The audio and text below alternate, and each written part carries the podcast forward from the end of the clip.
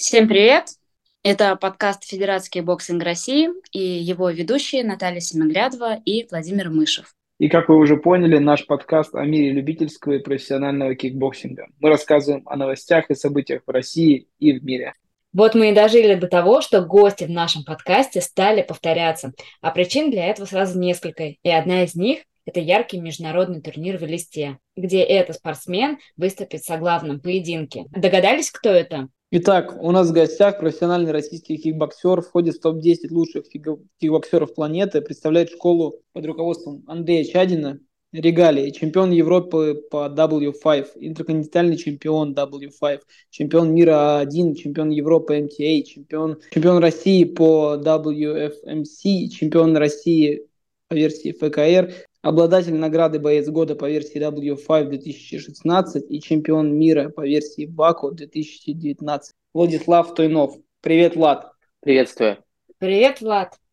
У нас в эфире почти подряд были твои коллеги из всемирной версии W5. Анастасия Янькова и Артем Пашпорин. С ними мы, конечно же, говорили о том, как изменился кикбоксинг со времен W5.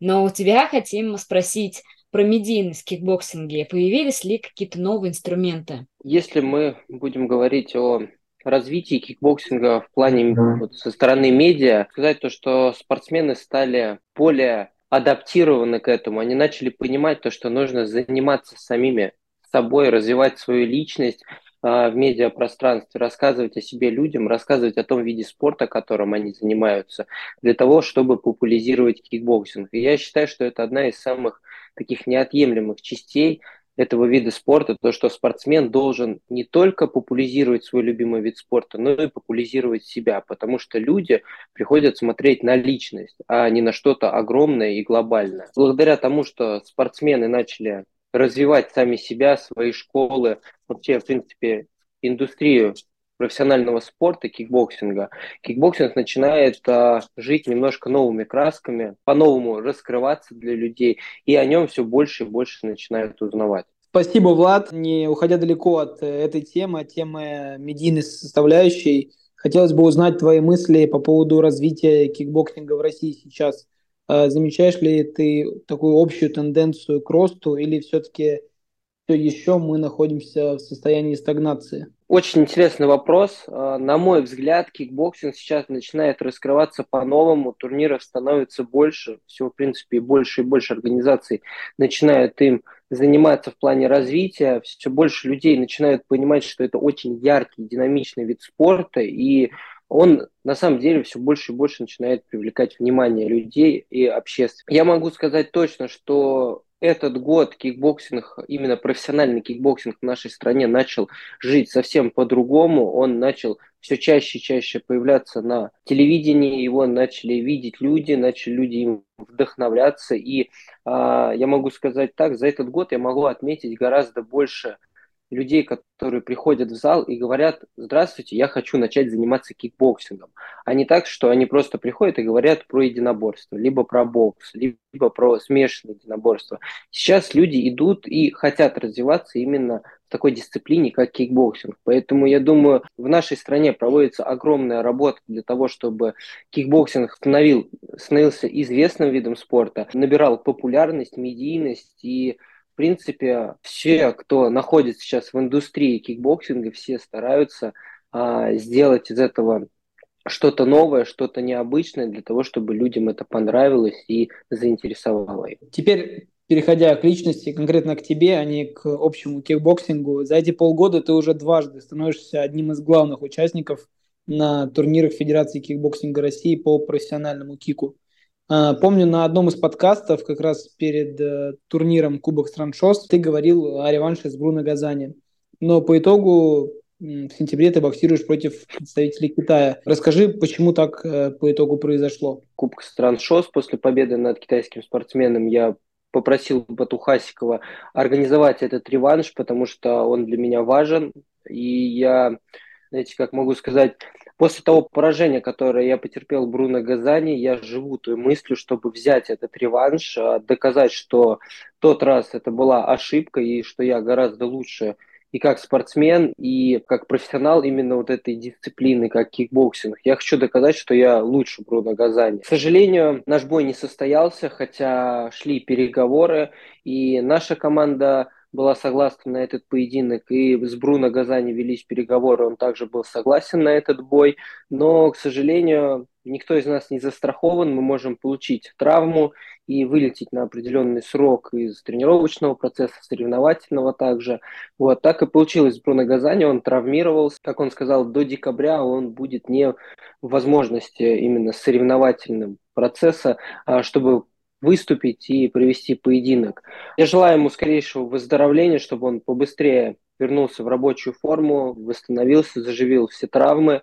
И мы с ним встретимся на ринге, я буду рад продемонстрировать красивый, яркий поединок. И думаю, то, что Бруно Газани точно не даст заднюю и будет согласен на этот бой, и мы с ним покажем красивое зрелище в ринге. Но на данный момент, да, ты боксируешь э, с китайцем 15 сентября, и уже видели в твоем телеграм-канале, что у тебя, у вашей команды были летние сборы. Можно ли расценивать вот эти сборы как раз как э, часть подготовки к данному поединку или этот сбор начался сравнительно недавно? На самом деле мы, в принципе, и делали как один из этапов подготовительных поединку эти сборы. Как у нас получилось, мы, в принципе, после турнира Кубка стран ШОС э, уже были в общении с организацией о том, чтобы принять участие на следующем турнире ФКР Про. И мы понимали то, что нужно быть в форме и быть в хороших готовностях. А после Кубка стран ШОС у меня была небольшая травма, я прошел реабилитацию, восстановился, после чего мы сделали вводный э, этап подготовительный, да, мы больше поработали над физической подготовкой и совсем чуть-чуть работали работали над теми навыками, которые мы готовили непосредственно под Бруно Газани, потому что мы рассчитывали на этот поединок. И мы планировали провести летние сборы с нашей командой, пригласить ребят с разных регионов для того, чтобы мы смогли хорошо, продуктивно потренироваться, подрудиться и уже именно сделать работу больше акцентировано там в парах под нашего оппонента, те наработки, которые мы, возможно, планируем делать под нашего соперника, именно попробовать и наработать их в парах. В принципе, этап сборов и подготовки у нас прошел прекрасно, идеально. Мы поработали хорошо над физическими кондициями нашего организма, привели его прям в очень хороший тонус, пик, так скажем. После чего мы работали очень круто в парах, нарабатывали все основные установки, которые планировали под нашего изначального соперника, такого как Бруно Газани. Потом в ходе наших сборов оппонент поменялся, мы его рассмотрели с моей командой, сделали выводы и уже начали непосредственно готовиться под э, китайского спортсмена, потому что мы посмотрели чем он славится, чем, как он может лучше работать. И могу сказать то, что он вооружен очень хорошо, потому что он умеет работать как на встречных курсах, так и умеет работать вторым номером, поэтому я уверен, то, что мне нужно быть готовым на все сто процентов во всех аспектах перед этим поединком.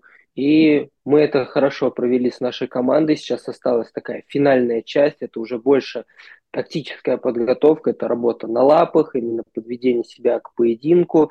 А, и самое главное, это, конечно же, свое моральное состояние, потому что психология перед любым поединком для каждого спортсмена очень важна. Нужно грамотно настроиться, настроить свою голову на хладнокровие, на жесткий и а, непростой поединок и это мы вам все продемонстрируем 15 сентября. Очень интересно, мы ждем с нетерпением. Я вот сейчас а, думала про твоего оппонента из Китая и поняла, что мы нигде не видели его соцсетей. Если будут рассматривать какого-то европейского да, спортсмена, того же Бруно Газани, я уверена, что у нас аудитория российская, она мало знает там, а, там английский, но тем не менее они его знают, что это вот такой вот чемпион, что он там выступал в Глоре, то есть что он не простой боец и так далее, то есть он всемирно известный человек. А про представителя Китая мы не можем так сказать, потому что он как будто живет в таком вакууме. Как думаешь, вообще это правильно, что такие вот сильные ребята, они не получают всеобщую славу. И сказывается это на их карьере, например, и на гонораре. На самом деле я сам боксировал в Китае, путешествовал в эту страну. А, в принципе, там очень закрытое социальное пространство. В принципе, у всех находящихся в Китае, чтобы выйти в международные социальные сети, там, а, им необходим VPN для этого. И, честно сказать, скорость интернета там довольно-таки не самая лучшая. Вот, поэтому многие просто не выходят в международные социальные сети, сидят, варятся вот в своей тарелке внутри своей страны. Если быть честным, когда еще ранее я выступал в Китае, я видел бои своего предстоящего соперника, когда находился именно в той стране, выступал с ним на одних турнирах, и, честно, тогда даже не мог подумать, что мы когда-то встретимся в ринге. Он и потяжелее меня весовой боксировал. Он хорошо всегда себя показывал, проявлял, и видно было то, что это спортсмен с характером, который идет к своим целям, и он видит какие-то перспективы и развитие той дисциплине, которой он занимается. Я думаю, то, что спортсмен, который вот живет этой жизнью, да, он не всегда когда у тебя есть сложности с выходом в социальные сети, с ведениями социальными сетями, а, не всегда спортсмен просто фокусируется на этом, да, и занимается этим развитием. Чаще всего спортсмен просто сфокусирован на своей работе в зале, для того, чтобы показывать яркие выступления именно непосредственно в ринге. Вот. Я думаю, это и касается вот китайца, он просто не хочет отвлекаться да, от своей работы, от той деятельности, которой он живет, занимается именно в плане профессионального спорта, и не уделяет столь много именно своему развитию в медиапространстве. Если честно, я тоже когда-то был вот именно сфокусирован больше на своей работе, не так много уделял внимание социальным сетям.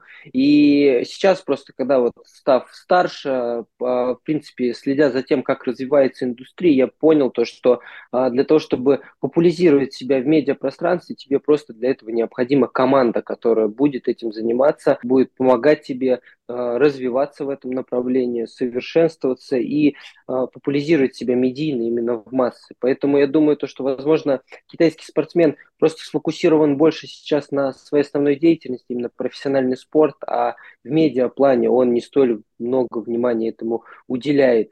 Возможно, для того, чтобы быть в своей стране одним из лучших, потому что его, в принципе, титулы и звания за это все говорят. Ему этого достаточно, просто не нужно ему так столь сильно развиваться в международных социальных сетях.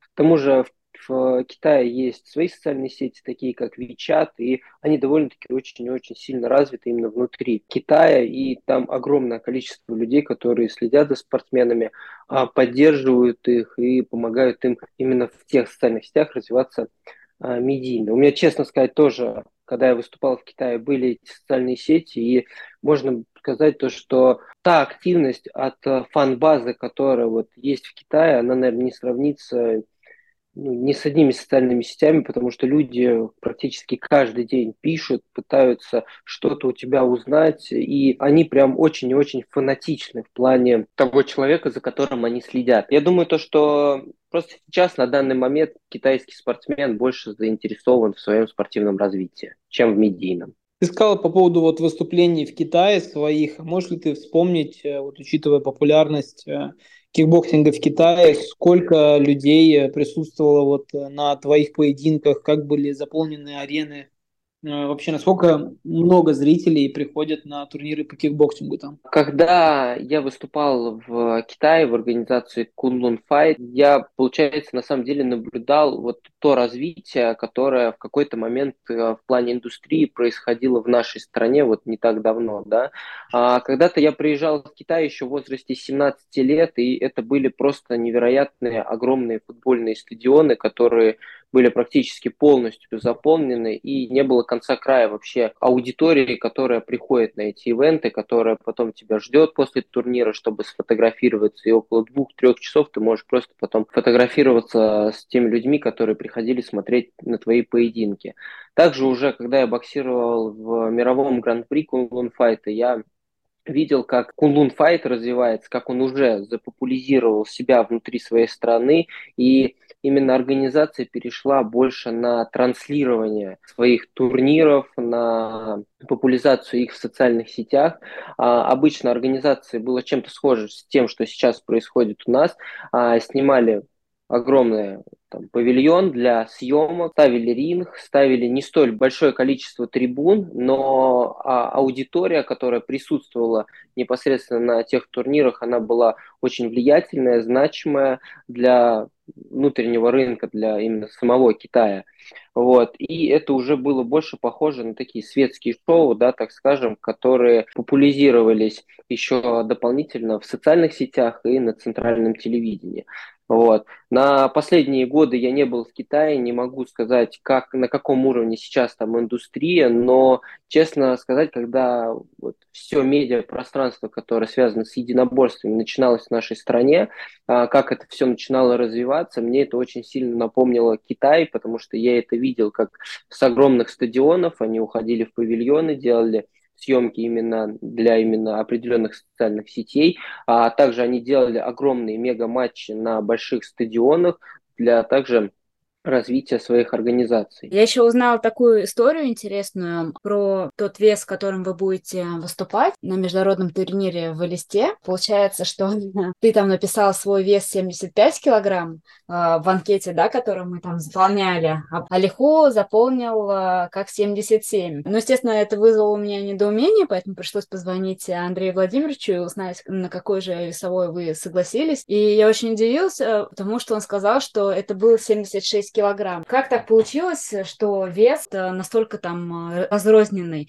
По-моему, у нас даже такой нету категории 76 килограмм. Вообще, изначально, когда общение шло по поводу поединка с э, Бруно Газани, мы договаривались по поводу весовой категории 73 килограмма. Честно скажу, это было не мое изъявленное желание. Я больше склонялся к тому, чтобы выступить в весовой категории 75 килограмм, но Бруно Газани попросил для того, чтобы я смог сделать 73. Я думаю, в принципе, Бруно Газани изначально это понимал, потому что он видел, как тяжело мне давался вес при нашем первом поединке еще в организации Глори, когда мне нужно было сделать 70 килограмм, и спускаться мне было довольно-таки туда сложно, и даже последние 100 грамм он не согласился, чтобы меня допустили, он захотел, чтобы я эти последние 100 грамм гонял. Но на самом деле в тот момент, когда я делал вес, это было практически нереально и очень сложно, что мне это очень тяжело удалось. И он знает, на что давить, на такие небольшие слабые стороны, так скажем, касаемо веса.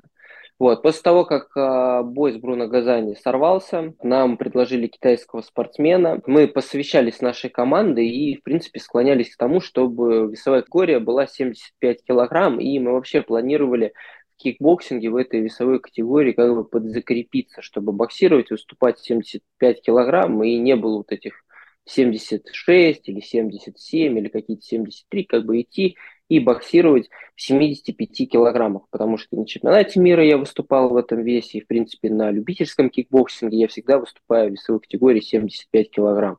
Я себя в этой весе чувствую максимально комфортно, и, в принципе, из-за того, что мы изначально настраивались на поединок с Бруно Газани, я придерживал диету для того, чтобы не так сильно да, разъесться и потом падать в 73, поэтому мой вес был около 80 килограммов, и сейчас он, в принципе, ну, так уже чуть по чуть начинает спускаться вниз. Вот, и мы решили, что давайте сделаем 75 килограмм. На что китайская сторона высказалась э, в плане того, что э, им будет некомфортно гонять вес там э, на 75, и они попросили 76. Вот. Мы как бы сошлись на этих цифрах, потому что, ну и как бы мы понимаем то, что китайский спортсмен тоже принимает этот вызов, ну, не так прям заблаговременно, да, как мог бы. Вот, поэтому мы согласились на весовую категорию 76 килограмм, чтобы и китайскому спортсмену было комфортно. Ну, и, в принципе, для нас этот килограмм, ну, ничего особо не сыграет. Вот. А так, на самом деле, ну, мне интересно проводить бои весовой категории 75 килограмм. Я и для себя чувствую там больше комфорта, да, да и, в принципе, ну, как бы, я думаю, два там килограмма, они сильно разницы, конечно, не сыграют. Вот, если ты, конечно, уже не падаешь. Потому что если вот, например, мы берем 73, да, и 70, там, один, например, килограмм, понятное дело, для меня это будет очень чувствительно. Не знаю, ну, я, по крайней мере, посмотрел бои китайского спортсмена, я не могу сказать то, что он огромный, габаритный, то, что он гоняет там с 90, да, там 77 он, в принципе, антропометрический, да, там по габаритам, ну, рядом со мной соответствует, поэтому я думаю, 76 килограмм не будет затруднительно сделать темнее ему. Интересно по поводу веса. Не ожидал даже на такой полный э, долгий ответ. Спасибо, что объяснил полностью всю ситуацию от начала до конца. Мы уже прочитали на Мета ММА, на ресурсе наших партнеров, большое интервью, где ты рассказываешь, что вы с командой разобрали оппонента и выстроили стратегию на бой.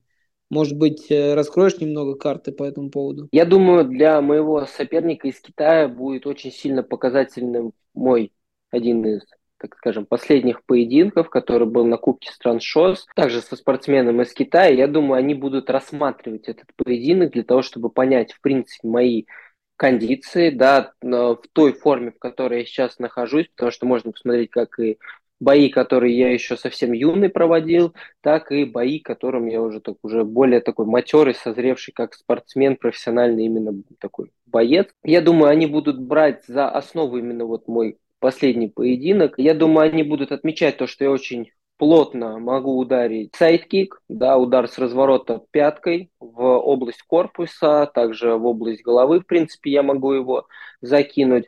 Очень э, я подвижен в своих поединках, хорошо умею двигаться и оттаскивать на лоу-кик. Ну и, в принципе, благодаря тому, что мы хороший акцент делаем на бокс, да, на работу руками, довольно-таки жестко можем пробивать и с рук. Поэтому я думаю, то, что мой соперник из Китая не будет в этом поединке совершать эту ошибку, не будет так нагло идти вперед, пытаться прорваться сквозь мои удары, потому что это в каких-то элементах может быть бессмысленно. И я буду также хорошо контролировать, чувствовать дистанцию, обстреливать его жесткими акцентированными ударами ногами, как по бедрам, так и по корпусу. Вот. И у нас есть одна определенная заготовка, я буду приучать к своему удару пяткой, сайдкиком, и после чего сделаю небольшой такой обманный движение для того, чтобы подловить на более жесткий акцентированный удар своего соперника. Поэтому я могу сказать так, что есть прям определенные наработки, на которых мы хотим поймать нашего соперника и прям заставить его удивиться, потому что я думаю, если он будет готовиться по моему крайнему бою, он может прям очень-очень сильно быть впечатлен тому, что ему придется увидеть в ринге. Также мы, в принципе, сейчас работаем очень плотно над, над ударами руками, подрабатываем также определенные именно наработки на, на верхних этажах. Будем чередовать корпус-голова, таким образом сбивая прицел нашему сопернику. И в эти моменты, когда будет идти вот это вот чередование голова-корпус, будут еще выскакивать ноги, которые будут создавать еще больше неудобности нашему оппоненту. Но я думаю, такие две небольшие заготовки для китайского спортсмена раскрыл, если он захочет ознакомиться с интервью, попробует перевести и сможет себе такие галочки поставить, чтобы быть аккуратнее в бою. Но в бою будет ему очень жестко и неприятно. А мы увидим яркий и зрелищный кикбоксинг, э, всю красоту нашего любимого вида спорта. Влад, а как ты сейчас расставляешь приоритеты в единоборствах? Что есть в планах у тебя по профи и по любителям? И вообще, чего ты хочешь э, добиться в каждой из э, видов кикбоксинга? Понятное дело, то, что предложений по выступлениям именно среди профессионалов очень и очень большое количество для нашей команды. Есть как предложение по выступлениям по кикбоксингу, также есть предложение по выступлениям по профессиональному боксу. Вот, это все, в принципе, на этот год. Я бы хотел бы в этом году еще выйти в ринг не только по правилам кикбоксинга и попробовать себя по правилам бокса. Я думаю, то, что боксерский поединок мне нужен, потому что мы проводим определенную работу над нашими руками, потому что сейчас у нас получилось именно суметь в тренировочном процессе адаптировать и боксерскую работу, и работу ногами. Мы как миксуем это, да, непосредственно под старт, под кикбоксинг, но также еще определенные тренировки проводим именно с отдельными акцентами. Когда-то мы работаем и нарабатываем именно удары руками для того, чтобы сделать их еще более сложными, интересными и такими прям